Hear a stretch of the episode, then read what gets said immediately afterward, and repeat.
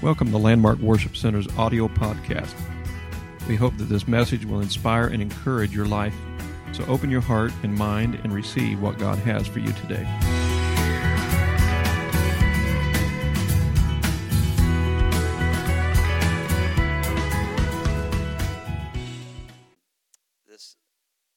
This part of the stage here represents years of sacrifice and years of work overseas, in some of the most dangerous of places that you could go to in the world. And so we're just excited today to hear from them and kind of pick their brains a little bit about life in missions. Over here we have Don Hanscom and Sandra Hanscom, and of course a lot of you know Bonnie Sheets, my grandma, and a grandma to many. I'm just gonna read Brother Hanscom's bio that he sent over because it's extensive, and I'll just try to read through it real quick. They've done a lot. Donald David Hanscom's ministry provided him the opportunity to serve two pastorates in Ontario, Canada, a total of 10 years. Following the call God placed on his life in 1973, he took his wife and three small children to the Islamic Republic of Pakistan, preaching crusades, baptizing and witnessing thousands filled with the Holy Ghost, and serving as president and instructor in Pakistan's Apostolic Bible School. He also served as general superintendent of the United Pentecostal Church in Pakistan 6 years, while pioneering a new district in the South, while at the same time serving as general superintendent of the United Pentecostal Church in the nation of Sri Lanka for 12 years. The Hanscoms also resided in Hong Kong for 2 years, working among the Chinese, Filipinos, and reaching into mainland China. It was during this time that Brother Hanscom also evangelized into many Asian nations. In 1996, he began serving the UPCI at its world headquarters as the director of multicultural ministries, serving on the general board as he continued to serve in this position for 21 years, organizing and establishing many new ministries among many cultural language communities in North America, which produced great results for the Kingdom of God. Since retiring from the office at the UPC World Headquarters, the Hanscoms have ministered in Pakistan, Sri Lanka, Myanmar, Australia, Fiji, Austria, Slovakia, Czech Republic, Germany, Senegal, Liberia, Ghana, Kenya, and Japan. For the past 2.5 years, they have evangelized full-time in the U.S. and Canada. Pretty extensive resume. Very impressive. So I'm going to start today by just asking this question. When you first went into the foreign field, and I'm assuming was Pakistan the first place you went, what was that first moment like? You brought your family, you left everything at home, all the comforts of home, and put your feet on foreign soil for the first time. Describe to me what your thoughts were that first time you stepped on soil.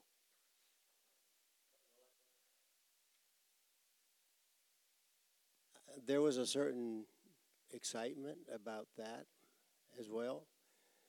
There was a lot of concern about leaving the homeland, and my mother, who was elderly and was a widow at that time.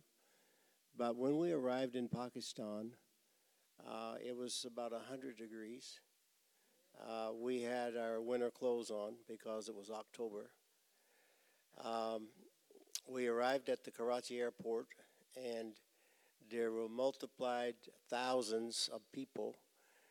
We didn't know it, but there was a political rally taking place, and the president of Pakistan, Prime Minister, was there.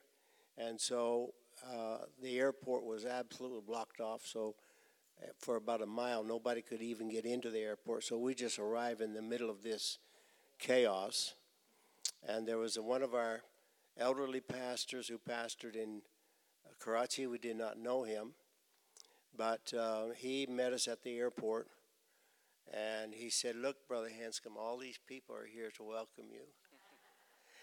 There was multiplied thousands of people. And then we had to walk a mile, dragging about 5 suitcases and 3 little children to get out of the airport to get to the vehicle. Brother Davis took us to their home and served us their national drink, which they were so proud of. But I got sick. I got so sick I thought I was going to die.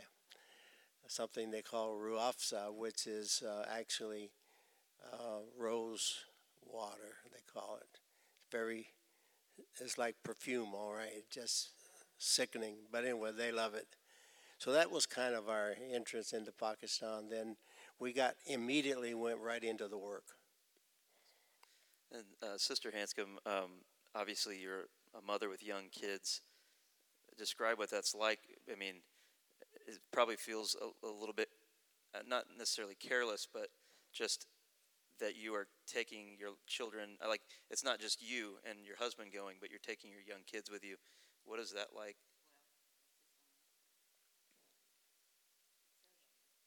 There you go. Well, we were very young. I was 24 years old and 3 little kids and going into the unknown. It was like going to the moon for us. A different country, a different language, different, everything was so different. And it was a little frightening, although we were so excited. We were really excited to get there and be there. And after we landed in Karachi, then we flew right on to Lahore, and that's where the work started, where we got a house and where we were able to learn a little bit of the language, and we'd find out where the markets were and all that. And so it was a little time of adjustment. We did have one advantage. One good advantage is that Brother and Sister Corcoran, who's my husband's sister, and her husband had been there maybe a year before us, so they were able to scope out the land. So that was a great advantage, and I think any missionary going now, if they have a contact there or something, or family there or a missionary there, they help them around. That is a big advantage, and it was a great blessing to us with the small kids because they already had a house. They had it, had us set up for that. But then the next thing is, did your children have to go to school? What kind of school you're going to send them to? And there were so many unknowns in our life, but stepping stones, that's what they were. And many times it was like the abyss or the blackness of that next step, but we just took each step with the Lord, and He was with us all the way. Awesome. And then, of course, Sister Sheets, I've been personally to Haiti's airport a few different times. Chaos. And I'm sure I know the chaos there. Describe to me just what that was like for you guys the first time you went. You got a microphone. First time we went. Yes. We went on a trip just to visit because Foreign Missions Division said Haiti is such a bad country. We need to go visit some other countries first to make sure that was where we were called to. So we visited 2 or 3 countries and ended up in Haiti and knew that was where we were supposed to go. By the way, I'm here to recruit you to go to Haiti. That's one country you haven't been to yet. We'd have to land at that airport, wouldn't we? I didn't have any fears. I was anxious and excited. We flew into Puerto Rico first, and Brother Smith went with us over to Haiti. Took us into a little old Caribbean hotel where we spent the night. Pitch dark and a fan that moved like this. Kept it cool. And the next morning we got up, the owner of the hotel came to us and asked what we were doing there. And we told him, he said, "I have a friend that speaks English, and he has a house for rent." I said, "Call him." Before we ever left our house for deputation, I was sitting on the floor at 2:00 in the morning one day, sorting pictures for my kids and me. And I said, "God, if you would just have a house for me, because I don't know anybody there, can't speak one word of the language, don't know what to do when we get there." So he called the landlord of that house, He drove up and picked us up, spoke perfect English. We rented his house that day. Very first day we stepped foot on the land. God knew where you were. Wow. That's amazing. So, again, I'd mentioned some of the most dangerous countries. You can find yourself in some pretty compromising situations. Were there moments, Brother Hanscom, that you feared for your safety? And can you maybe share some of those? And maybe, you know, God came through in those moments or whatever that was like. Yeah, like every day. It was like, well, what's going to happen today, you know? So it was, we just got up in the morning and prayed. We always prayed before we left the house. Always prayed when we got in our car and drove out of the yard, and asked for God's protection, and God protected us so many times. This is not on the internet, is it? Okay, because we have to be a little careful of what we say about Pakistan. For your information, our Christian people are suffering. Many of them are suffering today, and we need to pray for our church. In the last 2 weeks, we've had 16 of our families there that they've had their houses burned down. And they're out in the sugar cane fields hiding for fear of their life. So let's pray. These are wonderful apostolic people. These are our brothers, our sisters. We know nothing about this here in America, but that's what some of our people are going through there. But there were several times that I had my life in danger. At one time, I was in a service. This guy stood up and he said, "You're a Christian?" I said, "Yes." And he said, "Well, we are Muslim, and our prophet has commanded us to stone you if you preach any other message but Islam." And so it's a very long story, but I began to pray. Of course, what do you do in a situation like that? I just closed my Bible, just standing there. And I had this Pakistani preacher with me, and he came up and whispered in my ear. He said, "Let's run." I said, "Well, before we run, let's pray, all right?" So when you don't know what to do, you pray. So I was praying, he was praying, silently praying. And if ever I heard the voice of God, I heard the voice of God as I stood there on that little platform in front of those about 300 people, 350 people. My life was being threatened. It felt like somebody laid their hand right on my head. I was shaking. I was trembling. I didn't know exactly what was happening. And I heard, I believe it was the audible voice. I don't know if anybody else heard it or not. But the Lord said, "If you will just begin to pray for the sick, I will perform many miracles, and I will reveal myself to these people." It was such a strong, forceful message that came. So I made the announcement. I said, "Is anybody sick here?" "Well, everybody's sick." "Okay, they're all sick." So they all raised their hand. I said, "If you'll come down here and allow me to pray for you in the name of my God, Jesus, you'll be healed." And I felt so confident about that. And so everything went silent. And after a few minutes, a couple of young fellas got a hold of a little lady, elderly lady, who was blind, and began to lead her down to the front. And she stood there in front of me, and I remember as I reached my hand out and just laid it on top of her head, she was trembling. And all I said was, "In the name of Jesus, heal these blind eyes."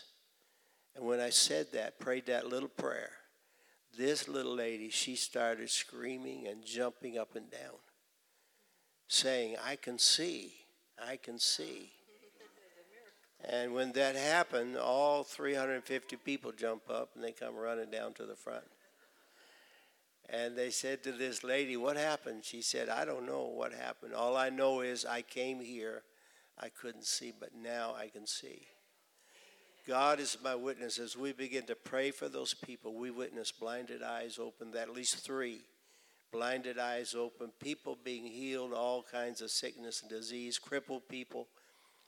And that went on for quite a while. And then finally, I just sat everybody down.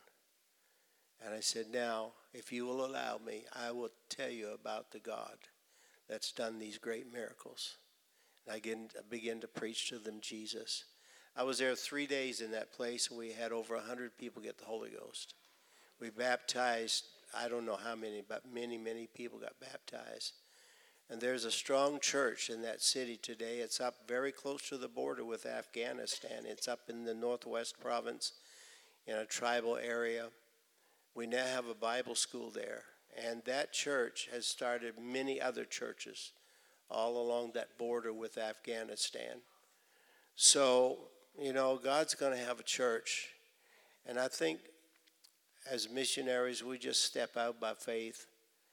I know I had, I'm taking too much time maybe, but I know I had my family many times, relatives would say, why are you going to Pakistan? You're crazy, you know. They're going to kill you over there.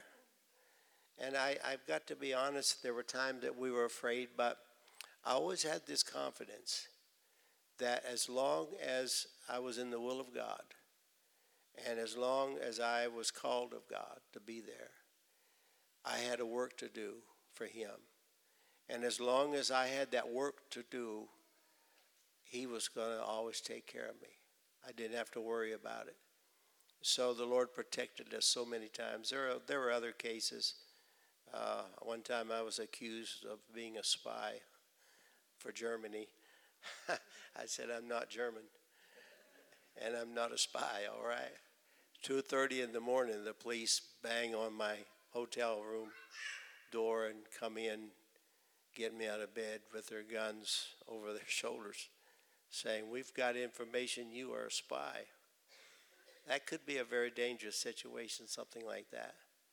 But you know, the Lord protected us, and I believe, I feel like there were angels. I felt like such a presence of the Lord, even in the midst of all that, that I was 1,000 miles away from my family. I was in a very, very remote area.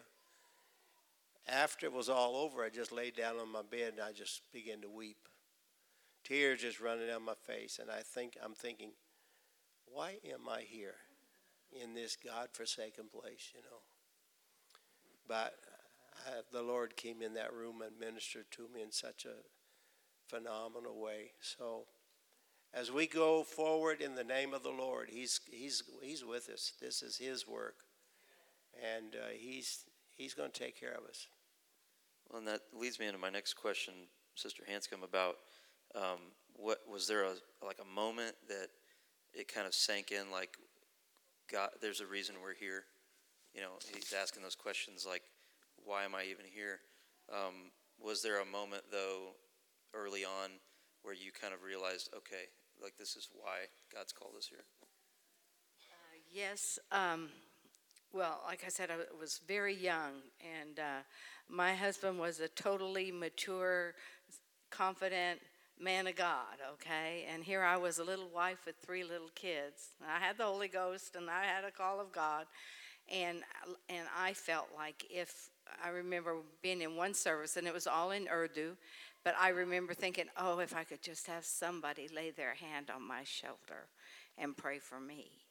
And that never happened, but the Lord ministered to me, and then I was able to move on from that. Like, I can't take this anymore. I don't know what we're doing. I don't know what. I mean, his purpose was straight ahead, and the need. I mean, they were people coming to the office every day saying, "You have to come to our village and preach this message." Acts 2:38. They didn't know about that, and so he was busy doing that. And one year we did count up that the days that he was gone or the nights he was gone from our house would have added up to 9 months. So he was gone a lot. Not proud of that, actually.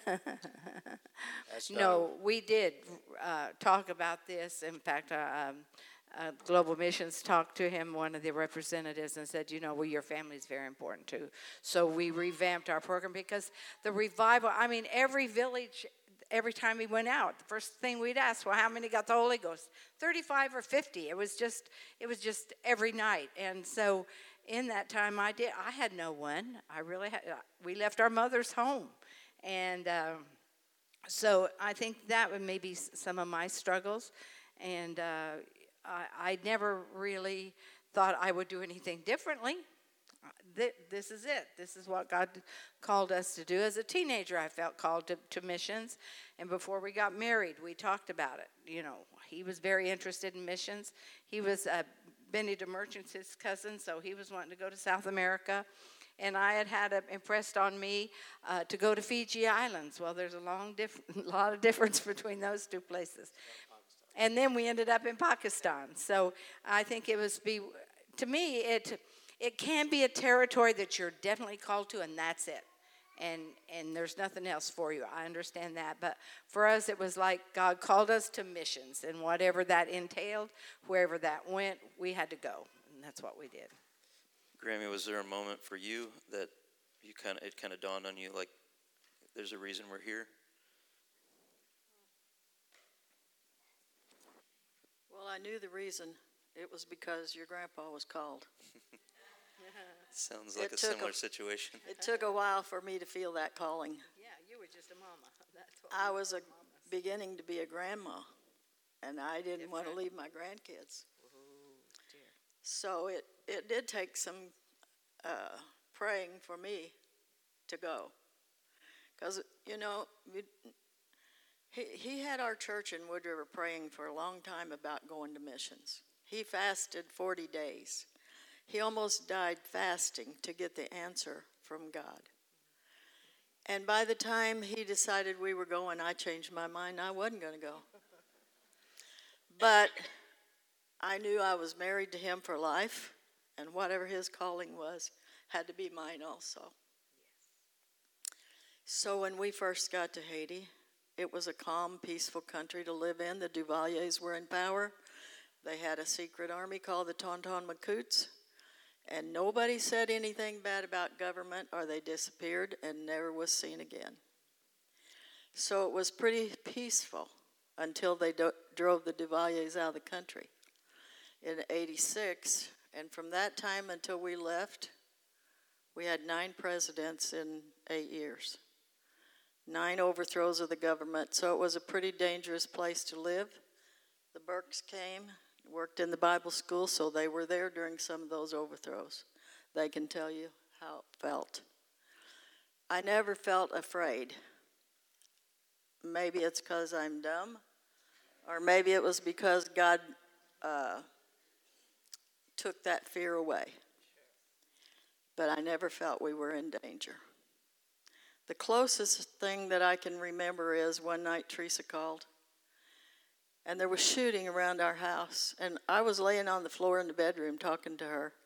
And she said, "Mom, what's all that noise I'm hearing?" And I said, "Oh, that must be on your end of the line. Because you don't want to let anybody know what's happening. You don't want foreign missions to call you home. Because you feel like you're in God's will to be there." Well, and what was that? I mean, obviously, Grandpa felt called, but At what moment was it for you that you realized, like... Well, I think it was probably the day we found our house, the very first day we set foot there. Because, you know, being a woman, having a house, still got the house, you want things to be ready for you when you get there. You don't want to walk into something unknown, and that's where we were. We didn't have any friends there. Actually, there was people there, but they had a baby that died, and foreign missions called them home, so they weren't there when we got there. We thought we would be working with them. Actually, they were already gone. So when you step into a country like Pakistan or Haiti, the airport can scare you to death. And it was kind of spooky thinking about the unknown of where are you and what are you going to do and who's going to be there and all that. But I wasn't there very long until I found out there was a big American community there. And I became friends with a lot of those people, which some of them were here 2 or 3 weeks ago in service with us. So we're still friends, but the point, I think, is when I walked in and saw that house. The house was a big house, of course. It had 2 rocking chairs, 3 twin beds, a stove and refrigerator. What else do you need?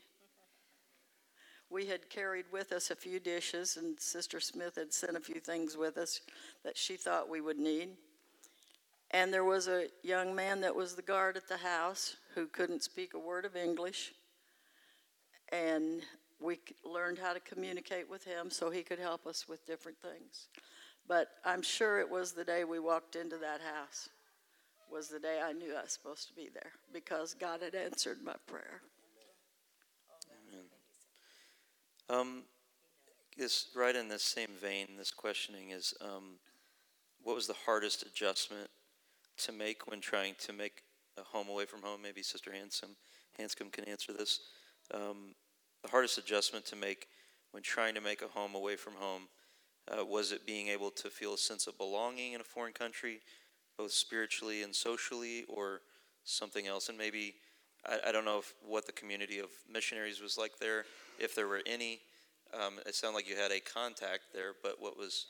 Well, my husband's sister and her husband were there, and so that helped us with a lot of the first-hand adjustments or decisions we didn't have to make, because they knew how to help us. But as far as feeling a belonging, it was in the church with the revival, and once we met the wonderful people, it was really wonderful. The rest of it was a new experience, you know, the bazaars and the the fruit market and the meat market, you know, the meat hanging on a hook. I mean, I'd never seen anything like that in my life, you know. But fortunately, after we were there for a while, someone had been abroad, and they would try to open what they called a supermarket, and they would actually get the meat and freeze it, so that was a little bit better than having to go right down to the market. And, you know, there's a lot of things that we didn't have. There were no strawberries in Pakistan, can you imagine? And no McDonald's. But you can live without all that stuff. But we had mangoes that were almost as big as footballs that were totally amazing. So it was amazing how that every seemingly inadequacy or something that wasn't available, there was something there to take its place. So, and I have to say this, we didn't pine all the time for America. We missed our mothers. Both of our mothers were widows. We knew there were people taking care of them, but we didn't. Our mind was there. Our mind was in Pakistan. Of course, we was happy when the mail came and we got that. But those kind of adjustments. I mean, everything was different. Like she said, we had to have help. You had to have someone in the house. You had to have someone to go to the market for you. All these many different things. But occasionally I've said, okay, inside our home I've had other people ask me, what did you do? All three of your children are serving the Lord, raised on the mission field. In our home, this is what I did purposefully. In our home, it was America. Once they stepped through the gate, we were American family in there. And we tried to have, you know, whatever substitute of things we could have to have American food. But I remember one time there were some apples, but they were all really soft apples, not like apples from home. And so I was going to make a pie, so I get the flour out, and it is crawling with weevils. And so my sister-in-law said, oh, just sift it. Just sift the flour and just keep using the flour. And so first attempt and last attempt at making pie crust with the flour. So there were a lot of things you had to adjust, you know, your thinking, and it just seemed like it happened for us. It was, oh, this doesn't work. Well, this was, and we used the term of being able to make adjustments. There's a word for it, and it eludes me right now. But we could make something out of nothing, and we did picnics, and we did planned all kinds of things for our kids, and church was a vital role in our kids. Now, there's two languages going on. Every service was in Urdu and in English. The preaching was in English, but all the singing was in Urdu, and but our kids went every time. It didn't matter. And then it wasn't long before they understood more Urdu than we did, almost. And so they went for the services, so that's what we did. We made America in our home. Service and church and involvement was totally vital with our kids. And I have a little book at the back that's available, and we have documented that our kids have said they do not resent us taking them to the mission field. It was their life, and it was exciting. There was many adventures that they did. And So all those adjustments happen, and you just seem like to roll with it. It's, all right, this doesn't work, let's try something else. And improvising is the word. That's what we had to do. So missionaries, that's our main motto. We can improvise and make something else be similar and be wonderful for us. Awesome. Now this may be a general ministry question, but I think more exaggerated on the mission field because of where you're at and what you're doing. Brother Hanscom, did you ever experience those like feelings of isolation and loneliness on the field? And how did you kind of deal with that? I know you were separated from your family a lot. There were times, of course. But we were so busy, I just didn't hardly think about it, you know. And I think I just mentioned to you about being in that hotel when the police come in, and that was a time I really felt isolated. I really felt like, you know, something would happen to me, because this was before email, this was before cell phones, there was no communication. There were no telephones, no way to communicate back with my wife. And so I'm just laying there thinking, you know, if something happens to me here, nobody would even know where I'm at, you know. It was that kind of feeling. But most of the time, I was so involved in the work, and we were always traveling together with other ministers, and we were busy, you know, every day having Bible studies, and at night preaching evangelistic services and baptizing people and praying with people for the Holy Ghost. And that was our life, you know. So when you're busy like that, and I've always said I'm glad God called me to Pakistan, because we saw a lot of results. I'm just geared in such a way that if nothing is really happening, you know, nobody's getting the Holy Ghost, nobody's getting baptized, that would be harder on me than going to a place like that, which is isolated, but where you see hunger and people a harvest, you know, people getting saved. That makes up the difference.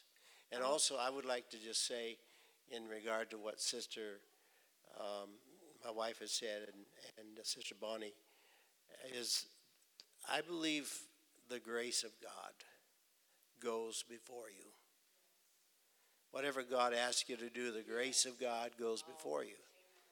And so you could be in the greatest danger and have peace, you know, and sometimes not even know it.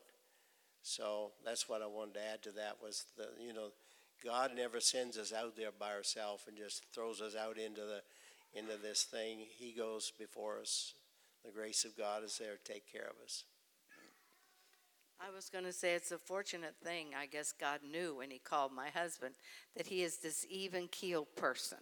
He's never down and lonely, and he's never too excitable or in a situation rash and jump and do something that caused that. So we had that stability in our family, and even our kids talk about that. We knew Dad was there, so everything was okay. We were protected, and even concerning the times that he was gone, they said, yeah, but when Daddy was home, we did fun things, and it was quality time. So they understood it was a difference, that it was not just like, he's away from you, he's doing what he wants to do because he doesn't want to be with you.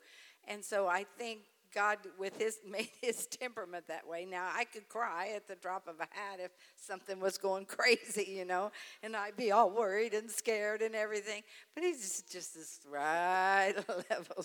Sometimes I just have to reach up and kind of pull her back down to earth, all right? Because I do get excited. Here we go. Grammy, that describe that for you, what that was like. I mean, and I think that's probably typical, right? The husband going off and working with churches and things like that, and you having to be behind at times. Well, I think he described my husband pretty good. God knows. He's pretty even-keeled. He hardly ever raised his voice to anybody at any time, even to our children when they were growing up.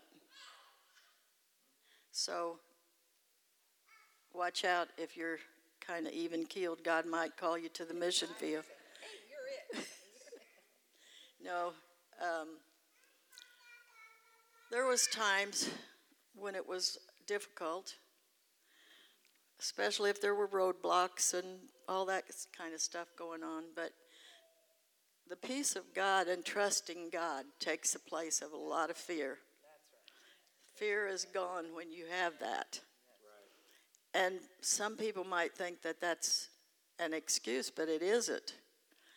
You just trust in the Lord to protect you and take care of you in every situation. And like he said, every day is a new day when you get up on the mission field. If you can accomplish one thing, you can say you're a successful missionary. I don't care if it's looking for a bolt, piece of ribbon, some thread, or trying to find something at the market. If you can find it, you're a success, because it seems like things are hidden from you in the mission field. A lot of obstacles. Yes, a lot. Well, you did have Twyla there, and I know when she cleans sometimes. You're right. It's easy to lose things. It's true. How did missions change your perspective on North America? Brother Hanscom.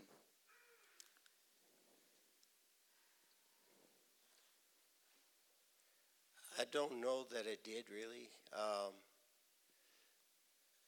know it affects people in different ways, and I've had missionaries tell me, while I come home, I leave a revival feel, people getting the Holy Ghost, come back home to North America, and a lot of times it doesn't seem like a lot of revival taking place, but I always look for the positive on that. And when we deputized, my feeling was there's twofold reason why I'm going to this church for this service.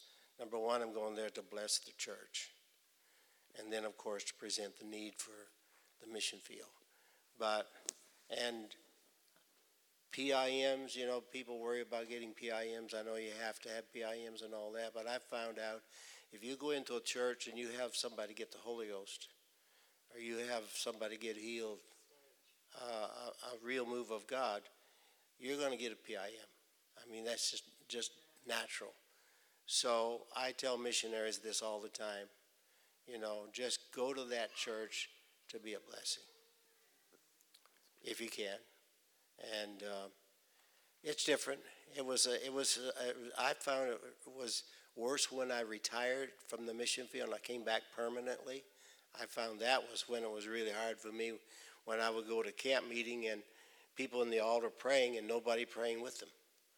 People just standing around talking and visiting and going here and doing this and that. And I'm thinking, why in the world aren't we up here in this altar praying with these people? So things like that would really bother me a lot when I first came home. But I had to understand that these people have not been exposed to what we've been exposed to. And they don't know any different than that. So you just have to realize that. That's good. One thing I would like to say also about going to the mission field, this may be just a little bit off of track, but I encourage missionaries to go to the field when their children are young. I've seen missionaries go to the field with teenagers, and it's a disaster. And kids sometimes lose out with God over that. So that's always my advice. If you're even considering the mission field, do it when your family is young, your kids are young, because children adapt so easily and so quickly. They'll pick up the language, they'll pick up the culture quicker than you will. And so a little bit of advice there on that. And Sister Hanscom, coming back, was there a period of kind of assimilating back into society, or once you left, did you kind of never feel the same as you did before? Well, when we came home permanently, I had talked to Sister Bernard, Senior Bernard, and they were in Korea, and they were very involved with the Great Revival also. And she told me, she said, you never fit in when you get back. And I don't know what all of her experience was. And I think they were in Louisiana, but eventually they started a Spanish church. They could speak Korean, but they started a Spanish church in Louisiana. So you find whatever you can do and wherever you can fit. But I find that I don't want to be negative, but some people are very focused on position and stuff like that. And that was the shock to us. We didn't realize. We thought everybody just wanted to work for God. You know, that's what we had a great team in Pakistan. That first was the Corcorans, and then we came, and then Gary Tracy family came, and then his twin brother and his family came, and we were a team. I mean, the guys were going all over different villages. They had it all mapped out, what province they were going to, and they worked together. It was an awesome team. And then when we come home, we find out maybe someone's not too happy you're home. We loved you overseas, you know. But it's different when you're right here, because we didn't try to brag or say what was happening, but we looked around. We thought, well, this could happen here, you know, if y'all get in the flow of the Spirit. But we tried not to be judgmental, and because they are not exposed to that. But it does take some fitting in, and we pastored a small church when we came back, and I didn't know what their expectation was of me, and I had to, you know, adjust my expectation of them, because one day I said, oh, well, we just need to hit this running, and she says, Sister, we can't run. So I said, okay, we'll try something else. We'll do a little something else. But eventually you do fit back in. And, of course, with this wonderful organization that we have, he talked about PIM, so he could never have gone without Global Missions and the ladies department and the youth and all that. What a great fellowship we have that takes very good care of missionaries. And we knew some denominational missionaries there, and they called us the rich missionaries, because headquarters took care of us so nicely. They didn't want us to live in a substandard housing. They didn't want you to have a car, thankfully, that didn't have air conditioning after a few years when it was available. And the United Pentecostal Church takes very good care of their missionaries. And we thank the local churches, because we really couldn't go on our own, and we just hope that you realize that you have a part of that harvest. You're in it, and when the rewards come around, you were the ones that facilitated that great revival. Well, I wish we could do this in a part two, and we're a little over schedule, but it's okay. I want to squeeze every bit of information out of you today. One last question. And we'll just kind of go down the line here. Collectively, there's a lot of ministry on this stage right here. And you've been doing it for a long time, a lot of years. What do you attribute your ability to keep going, getting up every day, and continuing to do this? All of you on the stage here are still active in ministry in different ways. What is it that keeps you going, and kind of maybe what bit of advice would you give someone else to continue that? Well, there's been a few years I didn't feel like getting up and going on. It'll be 28 years in next month since I lost my husband. And when he passed away, I felt like I wasn't a part of anything anymore. And it's taken a long time to be able to realize that I am still part of the church. I am still part of the gospel being taught to people. But I'll tell you what keeps you going on is we haven't reached the goal yet. We're still in the game. No matter how feeble we may be or how strong we may be, we still haven't reached our goal. And our goal is before us. So until we get there, we still go on. Amen. That's awesome. Sister Hanscom.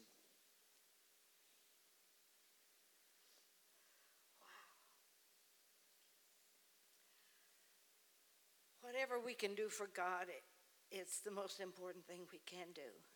And I did read a little book one time, and it's called What is Worthwhile? In this world, what is really worthwhile? And I think we maybe know better than anyone else. We know that everything we do for Christ is the only thing that will last. But all these other things, we've got to shed them and let them go. And they're not that important. And it's not in the whole scheme of things. In the light of eternity, so many things, they're just not important. And what I want to do is whatever is worthwhile, and that's what is eternal. And we're not just talking. Sometimes I feel like we're just talking. We're telling our story of the wonderful things God has done in Pakistan, but those were eternal souls that we touched. So it's not just a, oh, fly by night, oh, this happened. We had revival. No. We were doing an eternal work there, and I don't think you can ever stop doing an eternal work. And if we can pour it into people, I met people in Fiji. Since we retired, we were there, saw some girls standing around, and I didn't know what they were doing, but I was just being friendly. I said, what are y'all doing here? And they said, oh, madam. And then they got all shy and said, we're waiting for some work to come by. And I said, you know, you're worth more than what that person could ever give you. You know, God knows you, and he knows your name. And I was in an orphanage in Burma, and there were 40 little kids there. And someone had taught them English, to sing an English song. They didn't know that they couldn't speak English, but they'd learned the sounds. And they were singing, he knows my name. Well, I was a puddle, let me tell you, to think that here are these 40 little kids, and they're orphans, and I don't know their name, but he knows their name, and he has an eternal plan for them. That's what makes it exciting to me, and to think the wonderful thing God has for you in this life for salvation and a wonderful life serving the Lord, and then guess what? It's going to be eternal. And I looked around in Pakistan. They're living in mud huts when we went there. I think it has improved, but in the village, it's very, very much poverty and very depressing to me. And I'm thinking, looking around here, God, this is what they have, but if we can give them something wonderful, guess what? They're going to have a mansion. And so our purpose never changes, even when you retire. Amen. Brother Hanscom. Sorry. I really can't add to what these ladies have said. My feeling is there's no stopping the call of God. I live to preach. I tell people I live to preach. I retired at the end of 2017 from WEC headquarters. And I thought, this is going to be so awesome, man. I won't have to get up in the morning, and no emails and no cell phones and no board meetings and committee meetings. And I'll just have a wonderful time. But that lasted only about 3 weeks. And I'm sitting in my little apartment looking at the ceiling wondering, you know, what am I doing? So that's when I wrote my book and we started traveling. We did some overseas ministry. But it's just like, if we can just reach one more soul, and if we can just do something that's going to count for the kingdom of God, that's all that's important. Amen. Can we? What you all are doing here, though. We are. You know, you're talking missionaries and how great they are and how wonderful and the sacrifices and all they've done. But this is your mission field right here. Can you imagine that you can give this wonderful plan of salvation to the clerk at the store, the cashiers, or the school teacher? You're doing the very same thing here. It's in a different location. Amen. So don't lose sight of that and realize what you're doing is very vital and important. Amen. Well, can we honor them today for all their work, all everything they've done? Amen.